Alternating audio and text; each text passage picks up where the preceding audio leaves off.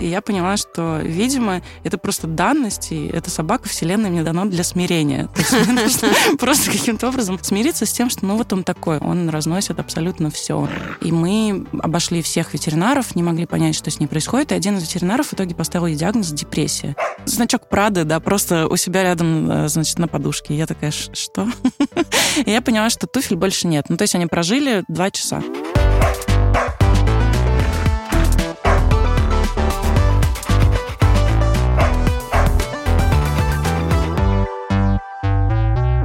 Друзья, этот выпуск записан некоторое время назад, когда у меня была только одна собака Лев, а Миша в нашей жизни еще не появился. Поэтому, пожалуйста, не удивляйтесь, что я привожу примеры только из жизни Левчика. Просто Миши в этот момент с нами еще не было. Всем привет! Меня зовут Маргарита Журавлева, я официальный представитель Министерства собачьих дел, и это подкаст Министерства собачьих дел. Здесь мы обсуждаем собак и собаководство. Рядом со мной Оля Осипова, ранее журналист, правильно так сказать? Ну, правильно, да, наверное. Фоторедактор, фотограф. Угу. Но главное, хозяйка Бигля. Привет. Я хозяйка Бигля. Я хозяйка самоеда.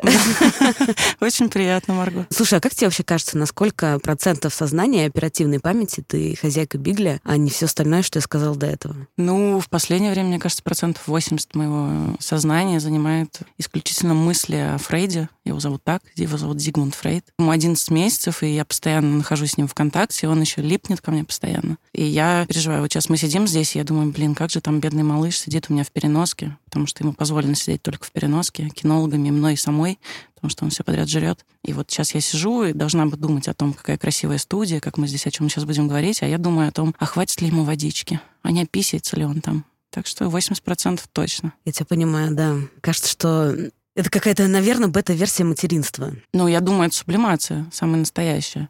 Ну, типа, когда я его передаю родителям, э, я впервые поняла, что такое, когда ты отдаешь своего ребенка родителям, потому что они точно знают, что ты неправильно его воспитываешь.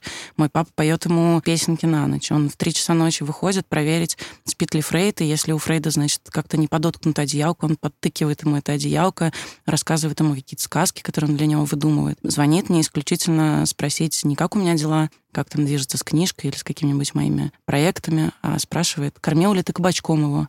А ты развела ему его сухой корм бульончиком? Расскажи мне, пожалуйста. И я понимаю, что я все делаю неправильно. И только мои родители, соответственно, уже э, дед и бабушка Фрейда точно знают, как вести ну да, тебя как-то с этим ребенком собаки. Сублимация. Интересно. Слушай, я просто говорю именно, чтобы это версия, потому что, ну, мне кажется, что все-таки ребенок это чуть чуть серьезнее, чем щенок. А чем? Тем, что это отдельная личность, хотя собака как бы тоже в некоторой степени личность, но окей, ты вырастешь из э, ребенка члена общества, который, кажется, несколько сильнее может на него влиять, чем собака. У меня такое ощущение, что наоборот, ребенок в какой-то момент отделится от тебя и пойдет э, своим путем, начнет э, самостоятельной единицей взаимодействовать с этим обществом, что-то там менять, делать, и вообще-то ты ему потом уже будешь не нужен.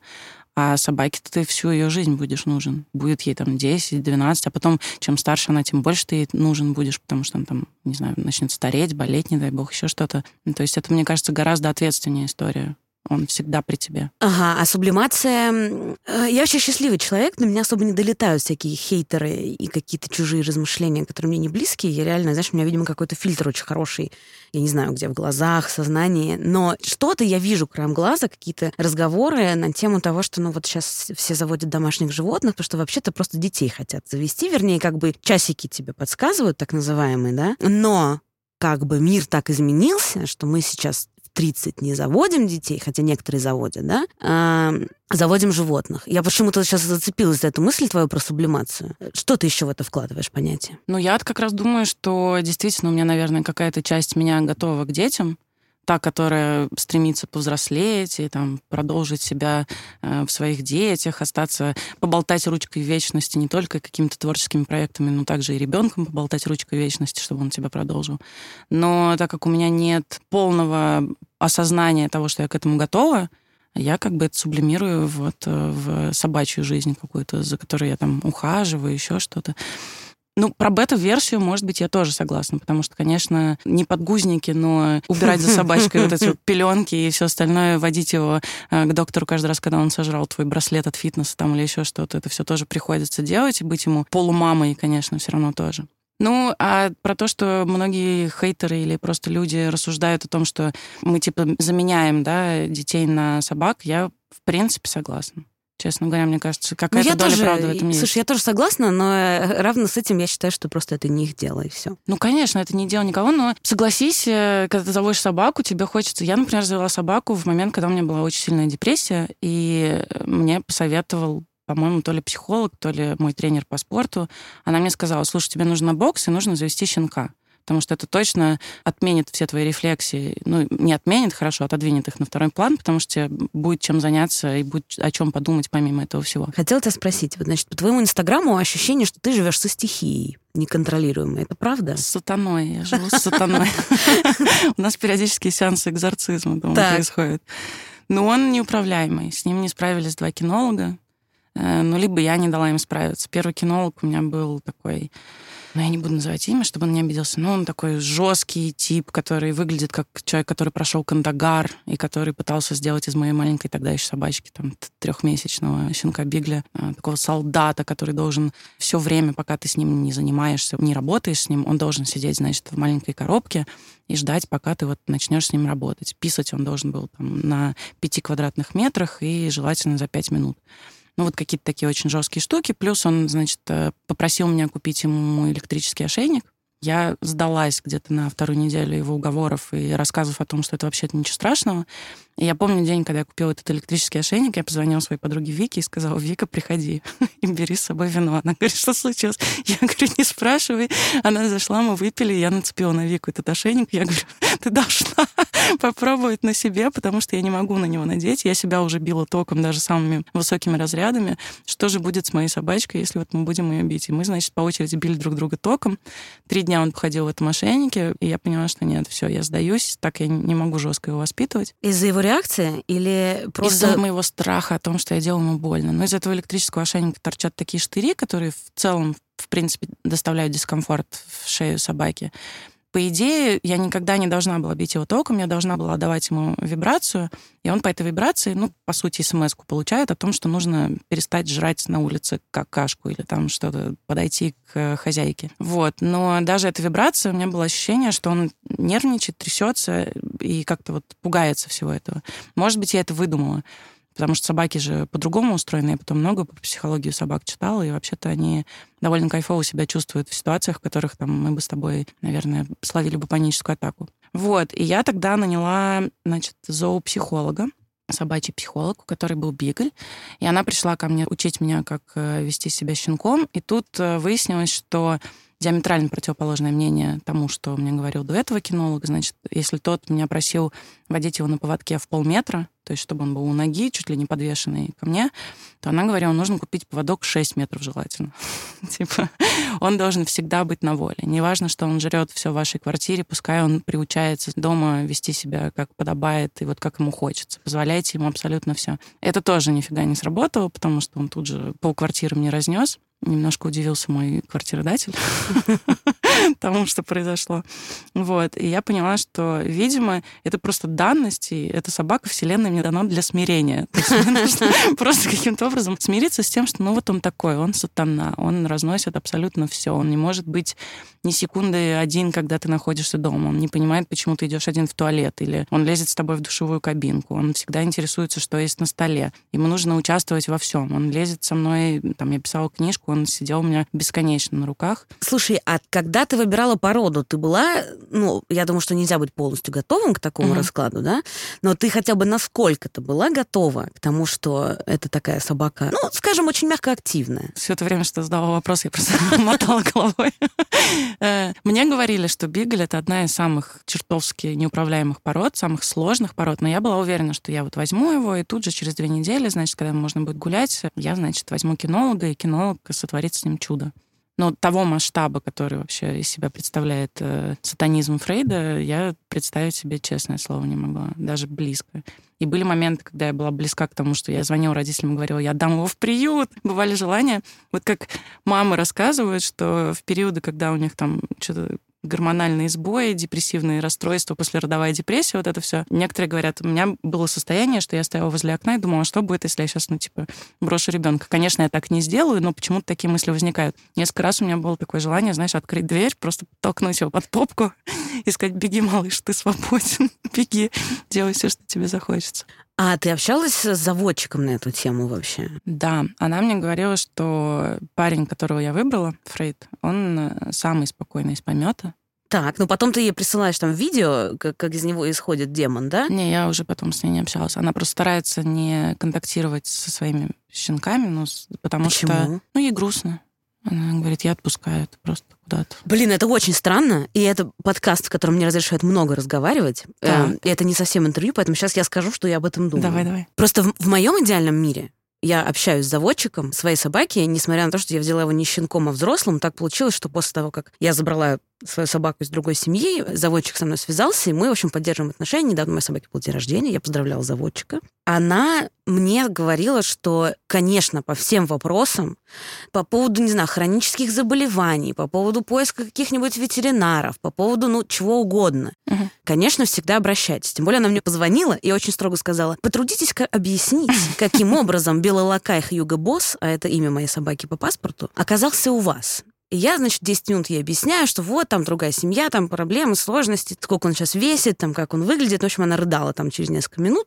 В общем, в моем идеальном мире Мгм. заводчик — это тот человек, к которому хозяин обращается в крайней ситуации, например, не знаю, если человек готов отдать собаку то заводчик потом ее пристраивает. Ну как? Ну потому что это все равно, как, я не знаю, у меня в детстве были кошки и собаки, и кошка все время рожала, потому что моя мама про-лайфер. Мам, привет. И мы этих котят все время раздавали, там иногда продавали. Мы просто людям всегда говорили, что, пожалуйста, если вдруг у вашего ребенка откроется аллергия, или если вы поймете, что вы не можете жить с этой кошкой, ну что угодно, э, не выбрасывайте ее на улицу, пожалуйста, сохраните наш номер, мы попробуем вам помочь, потому что ну, как бы базово и первично мы несем ответственность за это живое существо. Оно родилось у нашей кошки. Мгм. И, собственно, одну кошку вот так э, вернули, и она у мамы, в общем, ну, еще несколько лет жила. Вот, потом просто умерла от старости. В моем идеальном мире должно быть так. Ну, то есть, в смысле, ты говоришь, твоя заводчица, ой, я отпускаю, я не хочу больше там травмироваться, не хочу больше об Нет, этом ну знать. это скорее просто у нас какой-то был такой проброс разговор. Не то, чтобы она запретила мне навсегда ей писать. У меня есть ее номер. Она следит за Фрейдом в Инстаграме. Если с ним что-то бы произошло, чтобы мне потребовалось бы заводчица обратиться, наверное, бы я обратилась. Ну, просто у меня нет такой необходимости. Я сейчас просто ставлю себя на твое место.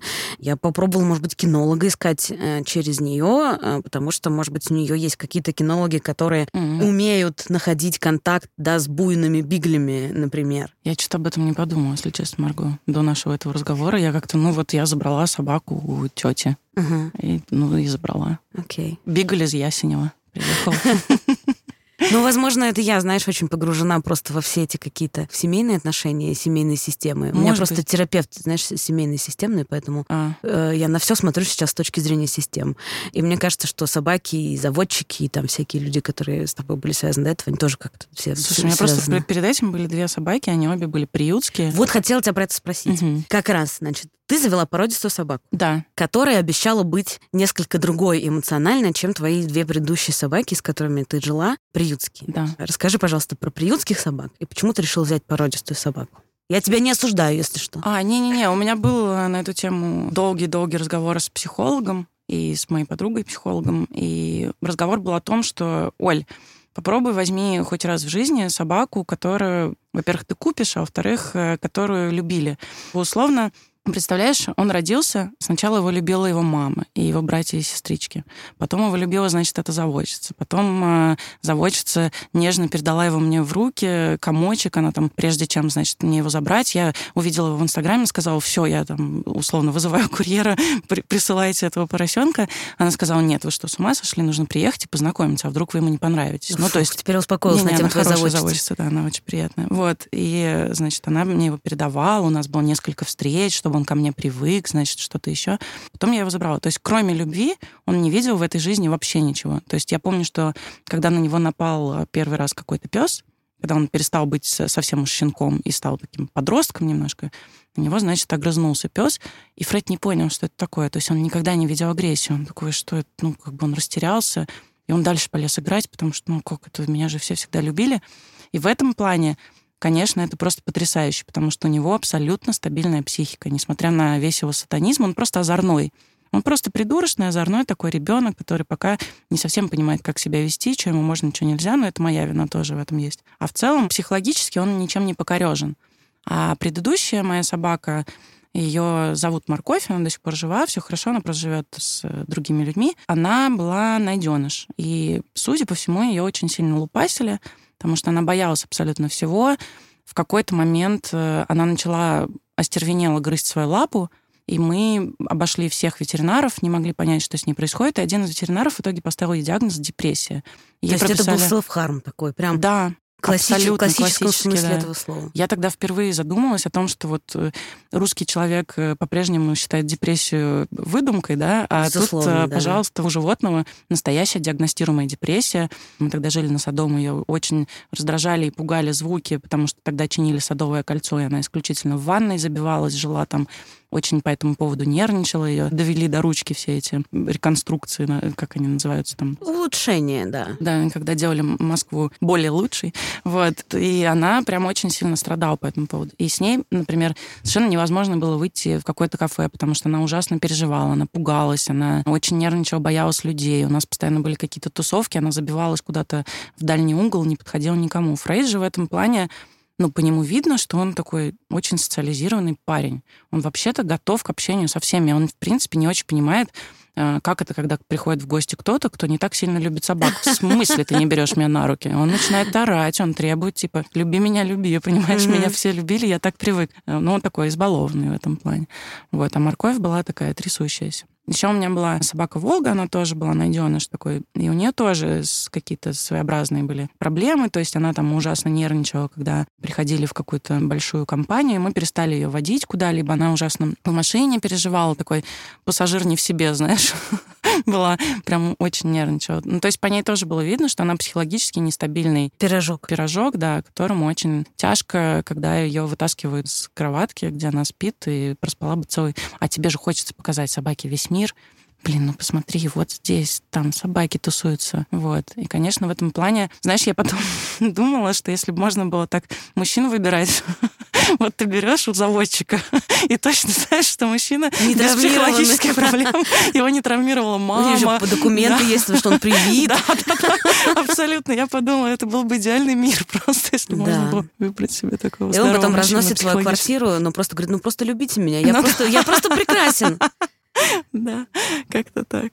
Так, ты сказала, во-первых, купить, то есть важен какой-то психологический момент, что ты не спасаешь, а как да, бы заключаешь товарно-денежные именно, отношения. Да, я, видишь, не закончила да. мысль, что э, прекрати спасать. Попробуй хоть раз, ну вот, типа, во-первых, приобретение, это твое. С предыдущими собаками у меня довольно паскудный опыт. Там первая собака мы завели с моим молодым человеком, с которым мы расстались, и так вышло, что она осталась с ним, и для меня это была довольно большая, серьезная трагедия. Она мне там два года подряд снилась, но, к сожалению, э, у нас не сложились сложились отношения, чтобы видеться с этой собакой. Вторую собаку, она просто принадлежала моему парню бывшему, который он забрал, и, ну, тоже как бы я с ней не вижусь, потому что мы не общаемся. И тут был очень важный вот этот момент, знаешь, что типа это мое, я это забираю, это у меня никто не отнимет, я это не спасаю, я просто беру комок счастья, которого все любили до этого. Вот. Было очень важно. Да, это мне тоже кажется важным, потому что вообще я как-то сейчас очень погружена в тему всяких приютских собак. Ну, как погружена? Я... Инстаграм все время мне показывает. Э, он, видимо, понял, что собаки это сейчас мой приоритет. Угу. Круг интересов. Э, да. И, значит, во-первых, он мне рекомендован все время подсовывает других самоедов. Я надеюсь, что Лев этого не видит. Понимаешь, что я смотрю на других собак, кроме него. Ну, и я подписана на какое-то количество всяких волонтеров. Это интересный вообще угол зрения, потому что сейчас же есть некоторый тренд, да, adopt, don't buy. Uh-huh. Лучше возьмите собаку, которой нужен дом, uh-huh. чем приносите деньги заводчикам, которые якобы хотя так не всегда бывает, просто зашивают какие-то деньги на этом, на всем. Мгм. И мне, с одной стороны, очень нравится. Я примерно из этих соображений взяла собаку, не купила, а взяла взрослую, которой нужна была помощь, и там предполагалось, что я довольно много денег на него потрачу. Собственно, как и произошло. Вот, кажется, что даже если был бы щенок, все равно это какие-то траты, которые, знаешь, э, потом смотришь спустя месяц на то, что тебе банк присылает. Ты вообще не понял, каким образом ты столько денег потратил на всякие Да, у тебя там собака 80% от твоей зарплаты. В общем, возвращаясь к тренду, мне, с одной стороны, он кажется очень важным, а с другой стороны, кажется, что, наверное, действительно важно осознанно подходить к моменту, когда ты заводишь животное. И, может быть, действительно не всем людям нужно брать приютских собак, потому что если они у себя уже обнаружили комплекс спасателя и то, что они проваливаются в это, и Да, то, что да, ты да. знаешь, ну, а по треугольнику Карпмана ты спасатель, спасатель, спасатель, а потом опа, ты палач, когда люди не поняли, что ты вообще-то хочешь их спасти. Или жертва. Да, да. Вот. И не хочется собакой быть э, жертвой или палачом. Хочется как бы просто какие-то отношения с ней выстраивать. э, Партнерские, прости господи. Именно. Но тут, мне кажется, еще важно, что не все люди на самом деле понимают, что они готовы приютскую собаку брать. Вот расскажи про это побольше. Ты уже рассказала, да, про морковь, которая, значит, Мгм. была сложная, и, и про Волгу, которая тоже была сложная, но, может быть, как-то мы можем еще раз суммировать, может быть, не знаю, что-нибудь вроде топ признаков, когда вам не нужно брать приютскую собаку. Хотя это очень здорово и правильно. Ты согласна, что это здорово и правильно? Нет, это отлично, это шикарно, ну, типа, это здорово и правильно, да. Да, но исходите из себя. Вот что с тобой, ну, с нашим неким слушателем, если с ним происходит что? Ему не стоит брать приютскую собаку. Но если он психологически не уверен в своей стабильности, то точно не нужно брать э, приютскую собаку, потому что она, скорее всего, с какой-то психологической травмой. Потому что она уже побывала в приюте. В приюте, как бы они ни пытались воссоздать все условия дома, это, конечно, нифига не дом. И мы это прекрасно понимаем, это как детский дом, и очень сложно найти здоровую собаку, которая внезапно там оказалась. Это либо суперщенок, который только-только родился, и он там буквально два дня посидел в этом приюте, ничего там не подцепил, не сломал, еще что-то. Как правило, в приют попадают собаки с какими-то травмами, с какими-то болезнями. Если ты не готов тратить половину своей жизни на лечение пса, и психологически, и физиологически, то, конечно, брать не стоит. Ну, ты должен быть суперсильным. Моя подруга Наташа сейчас вот в Питере взяла собаку из приюта, и полтора года я в Инстаграме не наблюдала ничего, кроме того, как она лечит собаку. Потому что ее обнаружили сначала одно, потом другое, потом третье, потом выяснилось, что это какая-то генетическая история, потом где-то она что-то подцепила. И вот э, вся твоя жизнь превращается просто в таскание по ветеринаркам, в то, что ты зарабатываешь исключительно на таблетки для собаки. Ну и психологически ты должен быть суперсильным для того, чтобы это все выносить, э, не отдавать эту собаку обратно, и нужно быть готовым. Недавно в Инстаграме всем знакомая пара из э, тусовочки московской отдавала тоже пса, которого они взяли в приюте. Они тупо не справились с ней, потому что вот она психологически нестабильная, нездоровая. Она тоже, видимо, там разносила им весь дом, истерила, там совершенно была непригодна для того, чтобы, не знаю, ходить весело с ними, выпивать на стрелки и танцевать. И они поняли, что они не справляются, и в итоге они пытались ее перепристроить. Я с тобой согласна, с одной стороны. С другой стороны, я тешу себя надеждой, что я как-то сумела немножко совладать со своим синдромом спасателя. И, Мгм. знаешь, он у меня стал частью личности. Я, я прям понимаю, что я сейчас все это говорю. И мой психотерапевт такой, да, да, конечно, конечно, конечно, да, да, да, да, да. да». Мне просто кажется, что здесь есть еще один важный момент. Лично мне нравится заботиться о своей собаке, и мне кажется чем-то естественным то, что я его лечила весь первый год.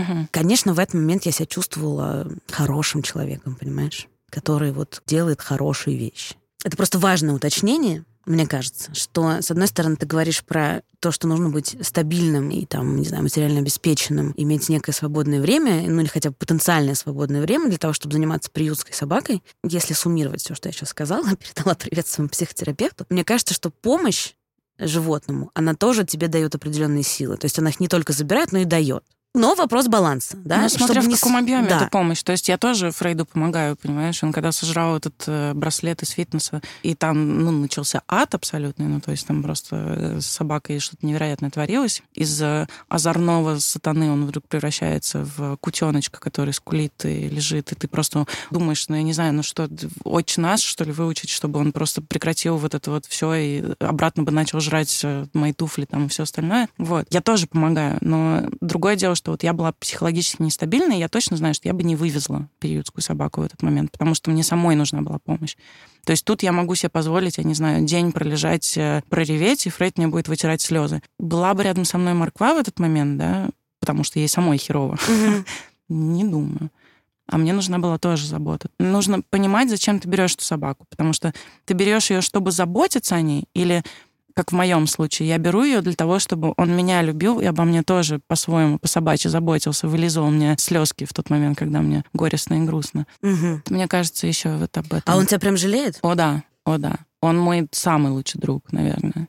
У меня два таких самых близких друга. Это папа и Фрейд. Вот я, типа, если подвыпью, знаешь, мне нужно прорыдаться под какую-нибудь э, паршивую песню. во-первых, со мной танцует, а потом, когда я сажусь в угол, начинаю, значит, плакать и говорить гадости про людей, которые меня обидели, он вот сидит и он слушает, прям он так вот, знаешь, наклоняет голову свою вот эту дурацкую с этими ушами, вылизывает мне слезы, да ложится со мной рядом, вздыхает. Он вообще как мужчина, на самом деле, себя ведет. У меня двойная сублимация. Он мне и парень, и ребенок. Кажется, очень хорошо, что мы сразу про все это скажем, чтобы нам, знаешь, в комментариях потом не писали, что, значит, собрались бабы, на самом деле им надо просто рожать, значит, э, Одинокие варить борщи, обсуждают собак. Вот так и будет называться подкаст, а не Министерство собачьих дел. А, а одинокие 30-летние бабы обсуждают собак.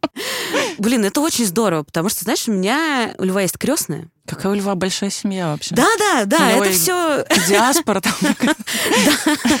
Крестная — это женщина, которая меня познакомила с его бывшей хозяйкой, и она сама самоедовод. Поэтому я с ней, как и с заводчиком, могу посоветоваться про там, что происходит с собакой, не знаю, там, про груминг, про какие-то особенности. Вот. Я жаловалась ей на то, что когда я болею, и, допустим, у меня температура 38, угу. лев лежит на своем месте, и ему вообще пофигу. Я могу плакать, потому что, знаешь, там, ну, обычно болезнь, она сопровождается еще каким-то эмоциональным состоянием, Конечно. таким не на очень. На ручки хочется. Да. да, вот. И я даже помню, что последний раз, значит, я болела, я лежала с температурой под 40, плакала, и ждала, когда ко мне приедет моя мама, но пока она не ехала, я стала куда-то его звать, он сучара, кабелина паршивая, даже не подошел ко мне. Может, он не импат просто, Марго? Вот, мне примерно это Левина крестная и ответила. Она сказала, слушай, он кабель, у него нет материнского инстинкта. Если это была бы сука, она, скорее всего, к тебе пришла бы, там как-то с тобой посидела, положила тебе голову, значит, не знаю, там на кровать, ну, как-то вот, в общем, выразила какую-то вот э, э поддержку, назовем это так. То, что он так реагирует, ну, это нормально. Я не знаю, связано ли это с породой, связано ли это с полом собаки. Но я очень рада, что Фред тебя жалеет, потому что э, мне все устраивает в моей собаке, кроме того, что в нем маловато эмпатии. Но, возможно, в этом есть, знаешь, какой-то тайный смысл, а, что, возможно, мне нужно... Ты становишься сильнее. Я самурай. Что мне нужно, я не знаю, научиться самой себе давать вот эту базовую какую-то поддержку и научиться самой себя жалеть и не требовать это от собаки. Так вот, да, 30-летние бабы одинокие продолжают обсуждать собак. Я хотела тебя спросить про твой образ жизни и про собаку. Мы когда обсуждали с моим коллегой Сережей этот подкаст, я сказала, что я тебя зову как человека, который ищет себя. Я думаю, что, в принципе, любой, на самом деле, человек, имеющий закрытые базовые потребности и некоторый интеллект, он так или иначе ищет себя, но ты, мне кажется, такой яркий пример человека, который бросается в разные авантюры и в том числе любит путешествовать. О, да. Сколько ты прожила в Африке? Четыре месяца. Ну, я год прожила не в Москве в общей сложности без этого. Я думаю, 99% наших слушателей так не делали, может быть, мечтали так делать я могу предположить, что это важная часть твоей жизни, да, mm-hmm. вот возможность куда-то поехать, побыть одной или побыть с другими людьми. Как это сочетается с собаководством? Это прям не в бровь, а в глаз вопрос. Я периодами путешествую, периодами запойно путешествую. То есть э, для меня окей поездить, знаешь, там, типа, в течение года, ну, там, раз в месяц ездил на две недели, там, закинул родителям собаку или подружке закинул. Это как бы окей. А сейчас у меня начался зуд. Наш приятель э, Леша Егоров, которого ты знаешь. Короче, чтобы все понимали, есть такой э, капитан силы ветра э, Леша Егоров, который сейчас уходит в кругосветку. И так как мы довольно много с ним это обсуждаем, и я очень много смотрю по его рекомендации фильмов э, про кругосветные путешествия вообще разных людей, путешественников и открывателей, я начала сходить с ума потихоньку. И я почувствовала тот самый зуд, который подтолкнул меня уехать на год из Москвы с одним рюкзаком и не иметь э, нигде базы даже. И вот сейчас он начался. И все, чем я сейчас занимаюсь, это я гуглю, как перевозить собаку, можно ли ее отвезти со мной, там, я сейчас думаю, где перезимовать, как оттуда потом куда поехать.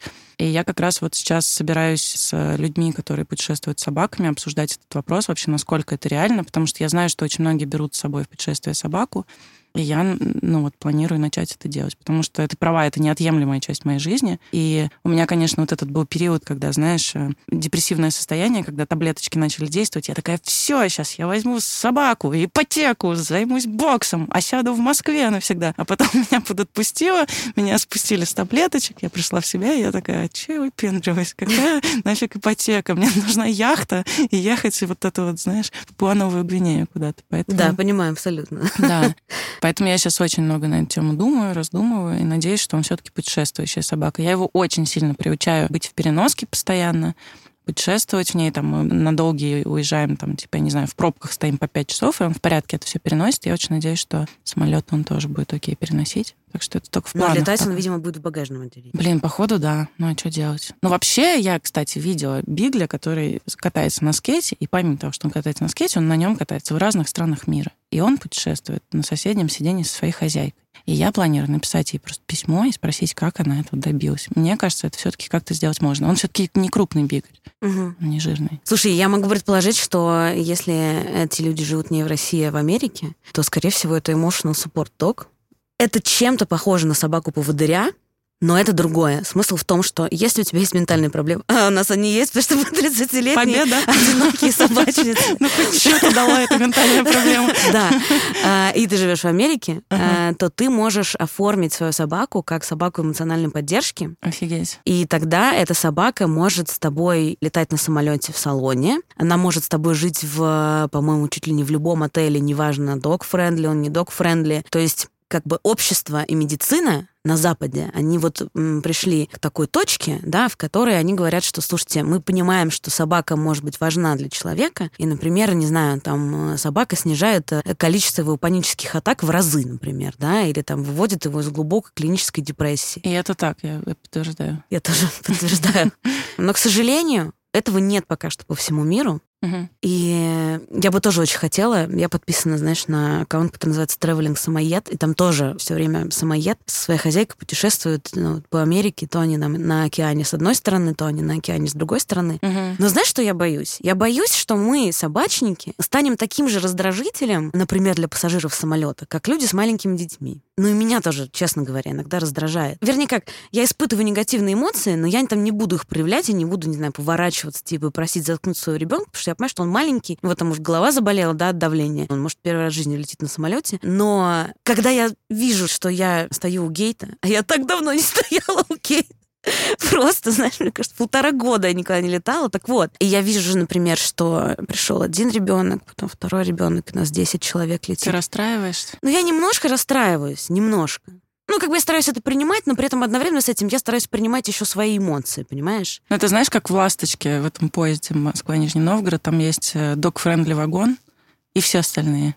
Может быть, сделают такие dog-friendly э, самолеты и все остальные. Мне кажется, уже был такой разговор, знаешь, про то, чтобы сделать э, рейсы без детей. И люди даже говорили, что они готовы больше денег за это платить. И я их могу понять тоже.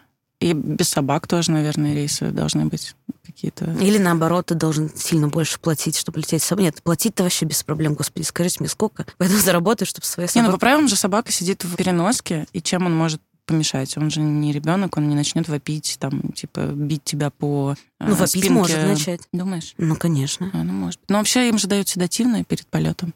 Я не знаю, я очень боюсь. Я, с одной стороны, понимаю, что мне придется, наверное, его сдавать в багаж рано или поздно, но все эти вот чудовищные истории, там, где переломали руки, ноги собакам, еще что-то произошло, они меня ужасно пугают. Поэтому я, конечно, всеми силами буду бороться за то, чтобы брать э, собаку с собой в самолет. Может быть, надо было собаку поменьше завести. Вот у меня есть подруга, с которой мы недавно летели с Алтая, и у нее мальтипу маленький. Вот. И он прекрасно себя вел весь полет, совершенно, по-моему, даже не понял, что он взлетел. И все были счастливы, ну, кроме стюардессы, которая постоянно просила его запихнуть обратно. Угу. А так как у нее трое детей, кто-нибудь из детей обязательно по очереди доставал поиграться с ним. Боже, у человека трое детей и еще маленькая собака. Ну, просто, вообще... просто э, табор такой, да? Очень веселый был самолет. Да, возможно, возненавидели остальные пассажиры, знаешь, которые с Алтая планировали в самолете поспать в Москву. Сколько часов? Восемь лететь, наверное? Да нет, Шесть? четыре. Четыре? Ну, Ничего четыре себе. не очень много. Ну, знаешь, все равно 4 часа поспать или 4 часа не поспать. Я выбираю поспать обычно. Мне кажется, что, знаешь, если ты собираешься в кругосветку на яхте, вы можете просто из Москвы выплыть. По Москва-реке. Ну да, в смысле? Потом она там в Волгу впадает. э, Ага. Волга- Отлично, кругосветка будет Подожди. Где-то нас там и порешают. мне Нет. Волга в Касп- а, Каспийское море никуда Не, не ну я не собираюсь во всю кругосветку, но в целом просто я к тому, что, конечно, мне бы хотелось жить там, тут. Я просто, видимо, каким-то интуитивным чувством поняла, что первое место, куда нужно поехать вместе с собакой перезимовать, это все-таки Лос-Анджелес. И знаешь, я вчера, когда смотрела на Airbnb дома, которые там можно снять на зиму, э, я такая, ой, блин, я забыла поставить отметку, что типа можно с животными. И я ставлю, и ничего не меняется. Я думаю, надо обновить, что ли. И понимаю, что нет, действительно. Это очень круто. Везде все можно. Расскажи как раз, как ты договаривалась со своим э, лендлордом, арендодателем о том, что у тебя будет собака. Я правильно понимаю, что ты сначала сняла квартиру, Да. и потом ему сказала, что ты хочешь завести собаку. Вот очень, Да. это очень важно и очень интересно, потому что я знаю, что многие люди думают а, о собаке и останавливает их во многом. То, что придется это обсуждать, придется договариваться, или, возможно, не дай бог, придется переезжать. Хотя, ну, когда ты, у тебя появляется собака, ты понимаешь, что, в принципе, вы будете жить любом месте, главное с ним. Мгм. Как ты договаривалась? Слушай, ну у меня простая история. Я написала ему просто слезливое сообщение о том, что вот меня бросил парень, у меня началась жуткая депрессия, и все, что мне может сейчас помочь, это щенок. Только он спасет меня от э, гибели, значит, и трагедии, и от того, что я, значит, э, стану сумасшедшей и закончу свои дни в психиатрическом отделении на Саляма отделя. Он сказал, дай мне, пожалуйста, подумать. Подумал примерно меньше суток, и сказал окей. И я ему говорю, Бигль. Он говорит, окей. Надо было сказать э, бобр.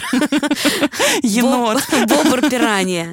Мне так представляется, что Фрейд, он какой-то такой, да, бобр пиранья. Но дальше вы договаривались, что там, не знаю, какой-то ущерб за твой счет, что-то такое. Он просто попросил сфотографировать ножки всей мебели, но мне очень повезло с, просто с лендлордом. Он молодой парень, у нас куча общих друзей и там все такое, и он прилетал из Берлина в квартиру, я ему показала ущерб, который нанес Фрейд, но он был так очарован самим Фрейдом, что он вообще даже ничего не сказал, просто ни слова. Он говорит, ну окей, я был к этому готов, понятное дело. Все. Ну, мне просто повезло. Предыдущая хозяйка в квартиру, в которой мы въезжали с собакой, и надо сказать, что эта квартира была в разы хуже, чем моя настоящая квартира, потому что настоящая квартира у меня, правда, настоящий ремонт, все очень красиво, они там с любой это сделали. А там несколько лет назад, вот когда мы въезжали в квартиру с Морквой, в щенячьем еще состоянии она была, там был просто, ну, бабушкин ремонт, и то его не было, и вот это вот все. И у хозяйки была прям истерика от каждого собачьего, что она там прогрызла. Она там кусок отгрызла от стены, но я взяла бетон и просто заделала эту стену сама Просто взяла бетон. и- Ну, в я принципе, мы так каждый день делаем. в. Ютубе, что делать, если нет куска стены. Ну, и как бы сделала эту стену. Но там была прям вот истерика. То есть она там вплоть до того, что вот в подъезде отколупывается и звездка, это точно ваша собака сделала. Причем на уровне моих глаз, знаешь, я не знаю, как она там туда допрыгнуть могла бы и все остальное. Ну, то есть тут раз на раз не приходится. Мне кажется, какие-то очень четкие правила должны быть у вас с хозяином. Вот. То есть договариваться. А еще, знаешь, есть такое ощущение, что чем э, хуже ремонт в квартире, тем больше почему-то арендодатель над ним трясется. Блин, да. вот такая вот хрень. Да, я вообще этого не могу понять. Что это за... Как это вообще происходит? Мне кажется, это как-то связано тоже с эмоциональным состоянием людей. Я просто снимала квартиру без собаки, Мгм. но я уже в тот момент хотела завести собаку, поэтому я написала в договоре, что я могу жить с собакой в количестве одна штука. Мгм. Ну, мне очень повезло еще с соседями, надо сказать. Да, расскажи. Дурацкая корги на э, площадке собачьей э, показала однажды Фрейду, что если ты хочешь играть, тебе нужно просто крикнуть, просто залаять. И Фрейд э, решил дома это попробовать. И теперь он практикует это, ну, вот когда ему хочется. Вот пришла я домой. Ну да, он просто вот в три часа ночи он проснулся, попил водички и понял, что о, утка лежит, надо принести Оле, а Оля спит. И нужно что сделать? Орать, естественно. И мне ужасно повезло просто со всеми соседями, потому что они все фанаты Фрейда, и все с ними возятся. Все фанаты Фреда, такой, знаешь, э, психологический у вас э, домик. Они с ним гуляют. Ну, там у меня лежит ключ у моей соседки по лестничной клетке. Она гуляет с этой собакой, когда я там не могу приехать. То есть все просто его встречают и говорят, привет, бандит, или там, привет, разбойник, и как-то с ним тискаются. Все смотрят, ой, как вырос там. Ну, то есть мне прям вот как-то супер повезло. Мне тоже в этом смысле повезло. С появлением собаки я поняла, что я как-то со всеми договариваюсь. Подо мной живет женщина, и мы с ней познакомились в тот момент, когда она ко мне пришла и сказала, простите, пожалуйста, есть такое сейчас предположение, что вы меня, возможно, заливаете. Мгм. И это было не пассивно-агрессивно, это было очень как-то естественно и мило. В общем, оказалось, что я действительно немного заливаю. Мгм. Не потоп, но такое, капель. Мы начали разговаривать. Я говорю, я надеюсь, вам собаку не слышно. Она говорит, ну, слышно. Я говорю, простите, пожалуйста. Я говорю, у меня мальчик, просто сложной судьбы, забралась из другой семьи. Он еще не до конца привык. Простите, пожалуйста. Он такой эмоциональный, я с ним работаю. Вот у меня кинолог. Вы смотрите, я с кинологом переписываюсь, там это расписание. Она говорит, ну что вы, он же живой. Это естественно. И хочется сказать, блин, а что, так можно было? Слушай, у меня был сосед снизу, который, видимо, немножко сумасшедший был. Он мне писал сообщение, когда я шла, например, из э, комнаты в э, кухню. Он писал, ходите? Блин, ну это прям стрёмно. Это как сталкер какой-то, понимаешь? Такой, типа, Да, хожу, и что? дышу, Ужас какой. извините. Ужас, кошмар. Да. Скажи мне еще, пожалуйста, вот ты все собаке прощаешь? О, да. Ну, А, ну тогда идем дальше.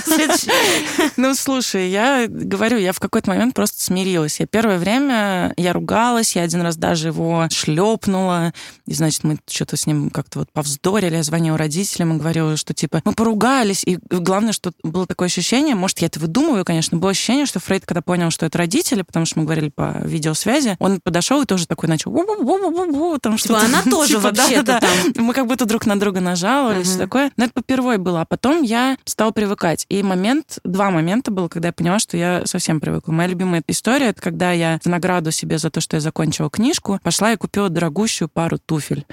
Я была такая счастливая, такая счастливая. Я их выгуливала в этот вечер. Мы отмечали их э, шампанским, понимаешь? Ну, потому что это же событие вообще в жизни женщины, туфли. И, значит, э, я пришла домой, а с утра обнаружила значок, значит, э, фирмы Ты можешь сказать, какая фирма, чтобы люди... Значок Прады, да, просто у себя рядом на подушке. Я такая, «Ш- что? И я поняла, что туфель больше нет. Ну, то есть они прожили два часа. Вот. И Но мы Я- должны сказать, что сейчас на тебе тоже туфли Прада. я их купила на следующий же день. Ты не представляешь, как смеялись в магазине Прада вообще. Просто они говорят, типа, чего? Вы за сутки вторую пару пошли выкупать? Ну, как это так? Я говорю, ну, я должна закрыть этот долбанный гештальт. Я хотела эти туфли. Я написала эту сраную книжку. Никакая собака мне здесь не помеха. Они очень смеялись, да. Но я в этот момент поняла, что я даже его ругать не буду, потому что это настолько абсурдно и смешно, и это история, которую я могу рассказать тебе в подкасте, не знаю, подружки там где-то и все такое. И второй раз была история, когда я потеряла загранника, мне нужно было улетать в регату, и вот уже поджимало время, и мне говорят, ну ты можешь очень быстро восстановить загранник по российскому паспорту. И я положила российский паспорт себе на стол, чтобы с утра пойти вместе с ним в какую-то контору, которая мне, значит, восстановит загранпаспорт. С утра российского паспорта не было. Он как примерно как и Прада лежал, вот знаешь, у меня рядышком просто Твоя номер. выгрызенная фотография, обведенная сердечком еще. Вот. И я тоже уже разве что могу смеяться. Ну чего, у меня очень мало нервных клеток. Ну, окей, вот он такой. Он любит шуршащую бумажку. Причем он дешевую обувь не трогает. Какие-нибудь, э, Все логично. знаешь, это раздолбанные конверсы, он никогда, ну зачем ему это надо? А вот если... Сама грызи. Да, да, да. Это какой-нибудь паршивый псиня. А мне подавая какие-то... Ему нравится, когда пахнет э, хорошей кожей, когда шуршит бумага. Я, например, за полгода, Марго, не дочитала ни одной книжки. Ну, две дочитала, пока была в отпуске. А в Москве я не дочитала ни одной книжки. Последнего он сожрал Беккета, до этого он съел Пруста, причем все собрание сочинений. Я, потому что я брала первую книгу, э, он доедал ее к утру. Я вторую брала, он тоже ее доедал к утру. Короче, я не могу читать книги. У меня теперь абсолютно все лежит вот вообще очень сильно сверху. Ничего снизу не должно находиться ни в коем случае, потому что все, что снизу, принадлежит Фрейду. Абсолютно все. Это должно закончиться в какой-то момент. Я очень на это надеюсь. Ну, потому что у меня, увы, э, вот сейчас нет никакой возможности заниматься с кинологом, потому что Фрейд разлюбил вкусняшки. Мгм. И его нечем тренировать, то есть ты никак не можешь. Ну, единственное, чем ты его можешь тренировать, это вот э, этим долбанным электрическим мошенником, чего я не могу себе позволить. Вот, поэтому совершенно это никак не исправить, видимо, как бы я ни пыталась. И, видимо, нужно просто подождать, пока он не подрастет. Говорят, что после кастрации они немножко успокаиваются. Ну, а недавно моя мачеха переслала мне интервью Ягудина, кажется, у которого было целое интервью, как у нас подкаст, целое интервью про его Бигли. Они с женой на перебой рассказывали, какую пару туфель доел их Бигль, хотя ему там уже года четыре. Ну, то есть, знаешь, 50 на 50. Ну, как во многих ситуациях. Ну, или как бы либо да, либо нет. Ну, Ну тут вообще, ну, типа, да. Но надо понимать, Марго, вот возвращаясь к вопросу твоему самому первому, на сколько процентов мой мозг занимает Фрейд, на сколько процентов я хозяйка Фрейда, я пошла получать права ради Фрейда, чтобы он Я в комфорт собираюсь это сделать, понимаешь? А сейчас я ищу квартиру побольше, потому что мне кажется, что Фрейду мало места в моей студии, понимаешь? Понимаю. Нет, просто про права, блин, я тут подумала недавно, что у меня нет прав, я не умею водить, но я хочу Теслу, чтобы мой мальчик ездил на самой лучшей машине.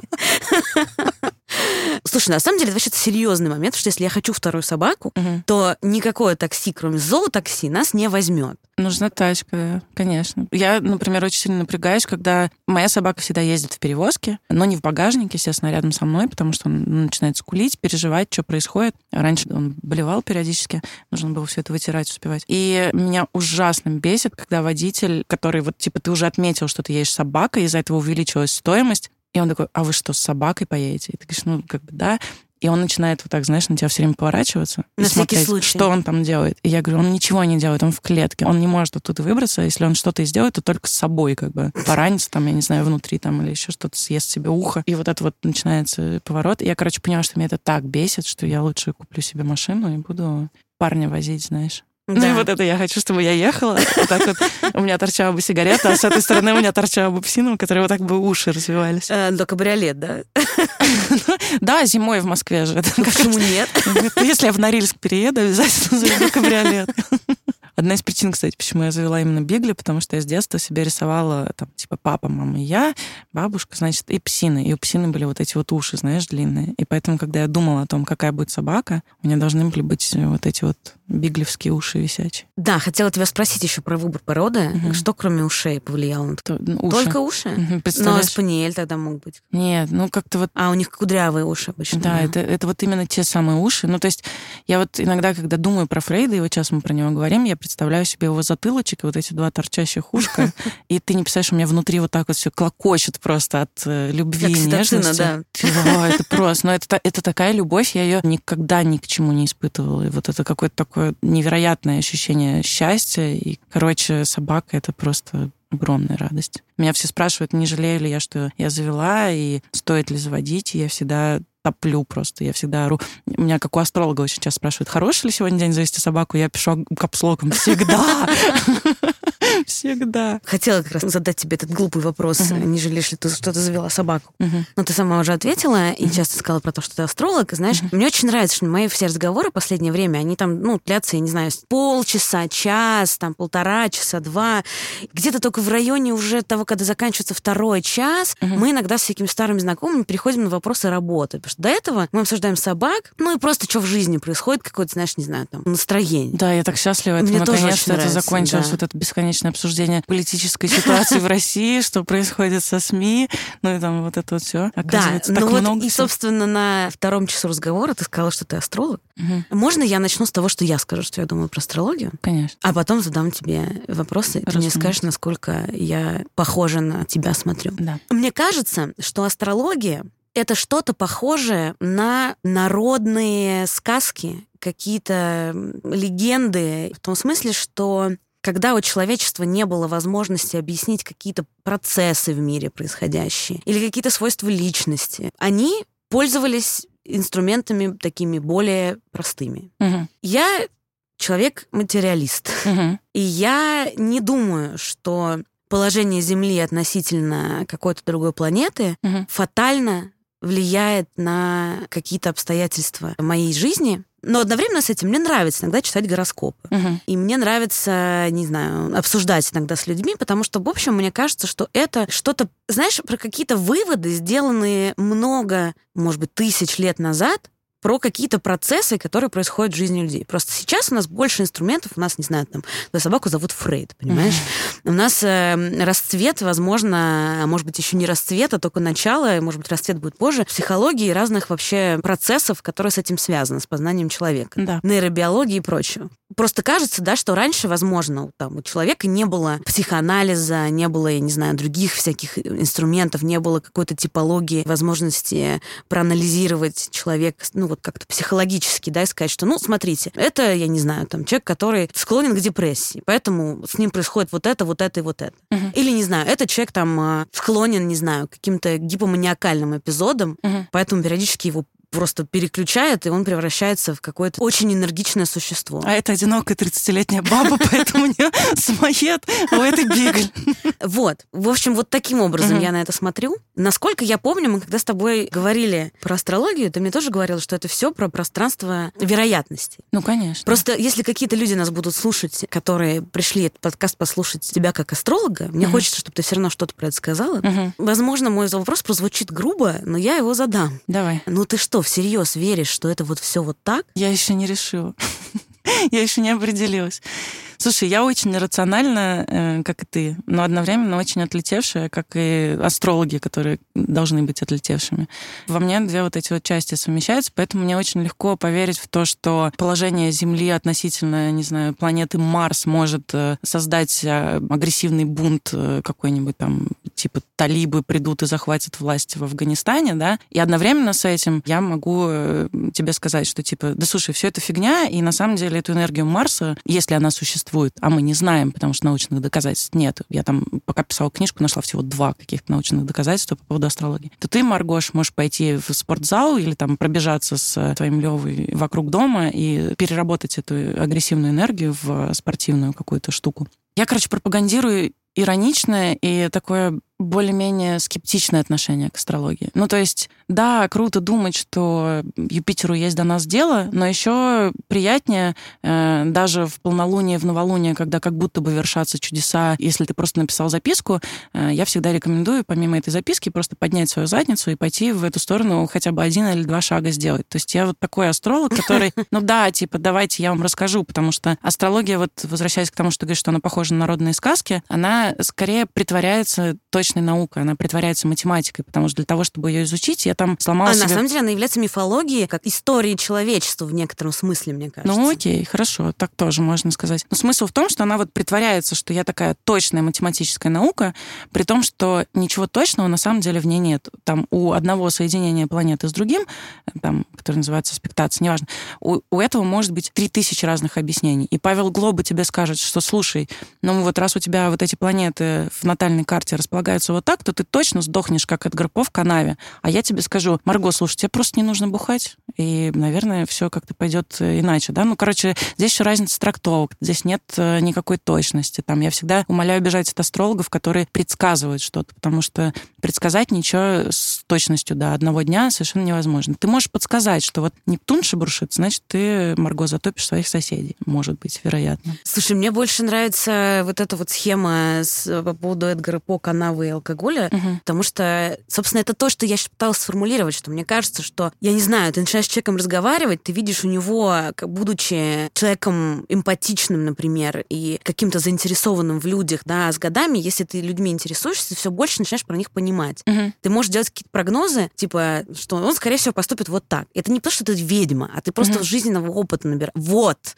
вот что я хотела сформулировать. Что астрология, на мой взгляд, просто некоторым языком описывает некоторый жизненный опыт. Понимаешь, что человек, не знаю, условно, не знаю, с каким-то активным Марсом, там, подсвеченным какой-нибудь еще планеты, Мгм. типа такой весь активный, агрессивный, и ему нужно быть, не знаю, аккуратнее на дороге. Ну, блин, это логично.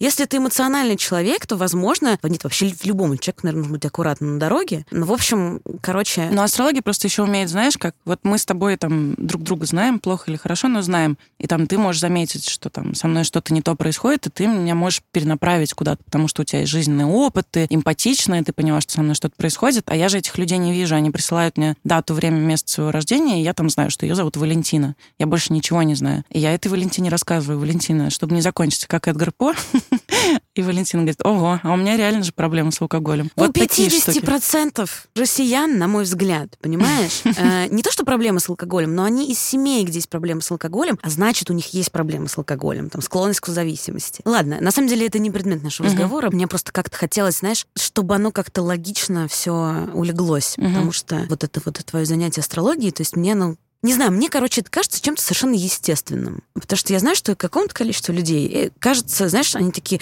ну вот да, нормальный человек, не знаю, ну вот, вот это начинается, нормальный человек, да, uh-huh. а потом, оп, он делает что-то странное. Короче, мое мнение что?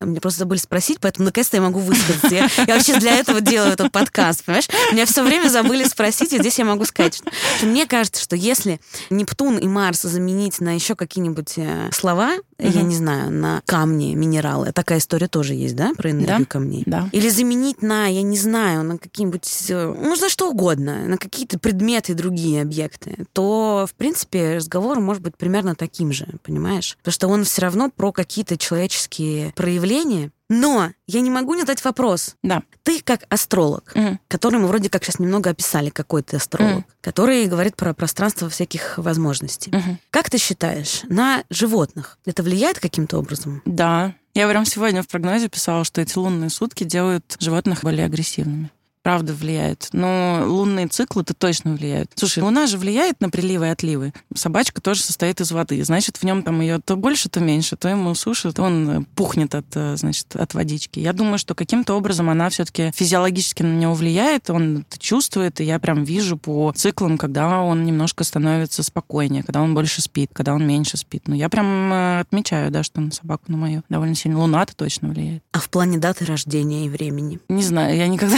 Никогда не делала прогноз Надо для сделать собак. натальную эту карту для Фрейда. Я просто в какой-то момент, я не знаю, что с нами случилось, у меня бывают такие периоды каких-то изысканий, Ага. думаю, так, натальная карта для животных. Я дошла только за деньги. А что делают, да, такое? Ну, делают, но там какой-то очень плохой дизайн, поэтому я не знаю, люди все еще этим занимаются или нет. Мне кажется, теоретически Мгм. можно очень хорошо заработать. Делай Знаешь, сделать для- проект с каким-нибудь кинологом, потому что Ага. это все равно про психологию, и кинолог будет смотреть на свою собаку. Ага. Но ты им еще говоришь, вы знаете, у вас э, тригон в э, Сатурне, я сейчас правильно сейчас сказала или Нет, нет? Ну, я продолжаю набрасывать термины, вот что я слышала такие тригон, кармический узел южный. Пойдешь ко мне в напарницу? Еще, знаешь, что я сейчас буквально читаю, типа, читаю этикетку на, на- на языке, который я не знаю, это просто набор Да-да-да. слов. Вот, короче, мне кажется, что на этом можно было бы прикольно заработать. Когда человек не верит, не знаю, в кинологию, в психологию, ты говоришь, «А, я зооастролог, а, и помогаю выстроить вам отношения с животными. На самом деле используешь все те же самые техники, добавляешь к этому какие-то Ну разговоры. вот ты кому-то сейчас придумала проект в Инстаграме. Я тебя уверяю, через пару месяцев ты увидишь э, зооастролога какого-нибудь в Инстаграме, который будет набирать потихонечку популярность, типа. Ну, я... Я бы сделала Фрейду натальную карту. Я приду и сделаю натальную карту Фрейду. Я должна добраться до сущности, где закопана эта сатана вообще. Что мне делать? Запиши нам, пожалуйста, потом короткое аудио, какие ты сделал выводы, мы его вставим в этот. Хорошо. Марго, хочу сказать тебе огромное спасибо за то, что ты навела меня на мысль посмотреть э, натальную карту Фрейда, потому что первое, что я увидела, это звезда Кор Короли или Короли, которая соединяется с Солнцем. И это звезда, связанная с преступностью, то есть он натуральный аутло. Это звезда, которая бывает у блатных, у мафиози, то есть то, что он до сих пор э, не сидит двушечку, в принципе, странно, но в целом э, многое объясняет, знаешь ли. Плюс ко всему у него Марс в Овне, а это всегда энергия, которая через край, и обычно эту энергию можно сублимировать в активность какую-то или в творчество. Ну, в случае с Фрейдом это в желание 24 часа в день играть. Блиц. Я как Юрий Дудь, и все мы как Юрий Прекрасно. Дудь, но на самом деле нет. Это не он придумал Блиц. Топ-3 имен твоей собаки. Поросеночек, Фро, Паскуда. Блин, так быстро и так коротко. Я просто, когда начала отвечать, я думаю, так, ну подождите, Бусина, Кукусина. Неплохо. Я просто все время использую какие-то, знаешь, двойные конструкции. Мгм. Типа птичуня, малышуня, там вот это все. Такие в рифму. У меня бывший парень называл свою собаку все время именем и отчеством, как бы там пирожочек Клерович. Такие какие-то штуки. Очень было мило. Ну что ж, а, это была Оля Осипова. Спасибо большое. Собаковод. классно поговорить про Э, псину. А еще журналист, автор книги. Я не спросила, о чем книга. Про астрологию. И астролог. Но главное, что хозяйка собаки. Спасибо большое. Спасибо, Марго.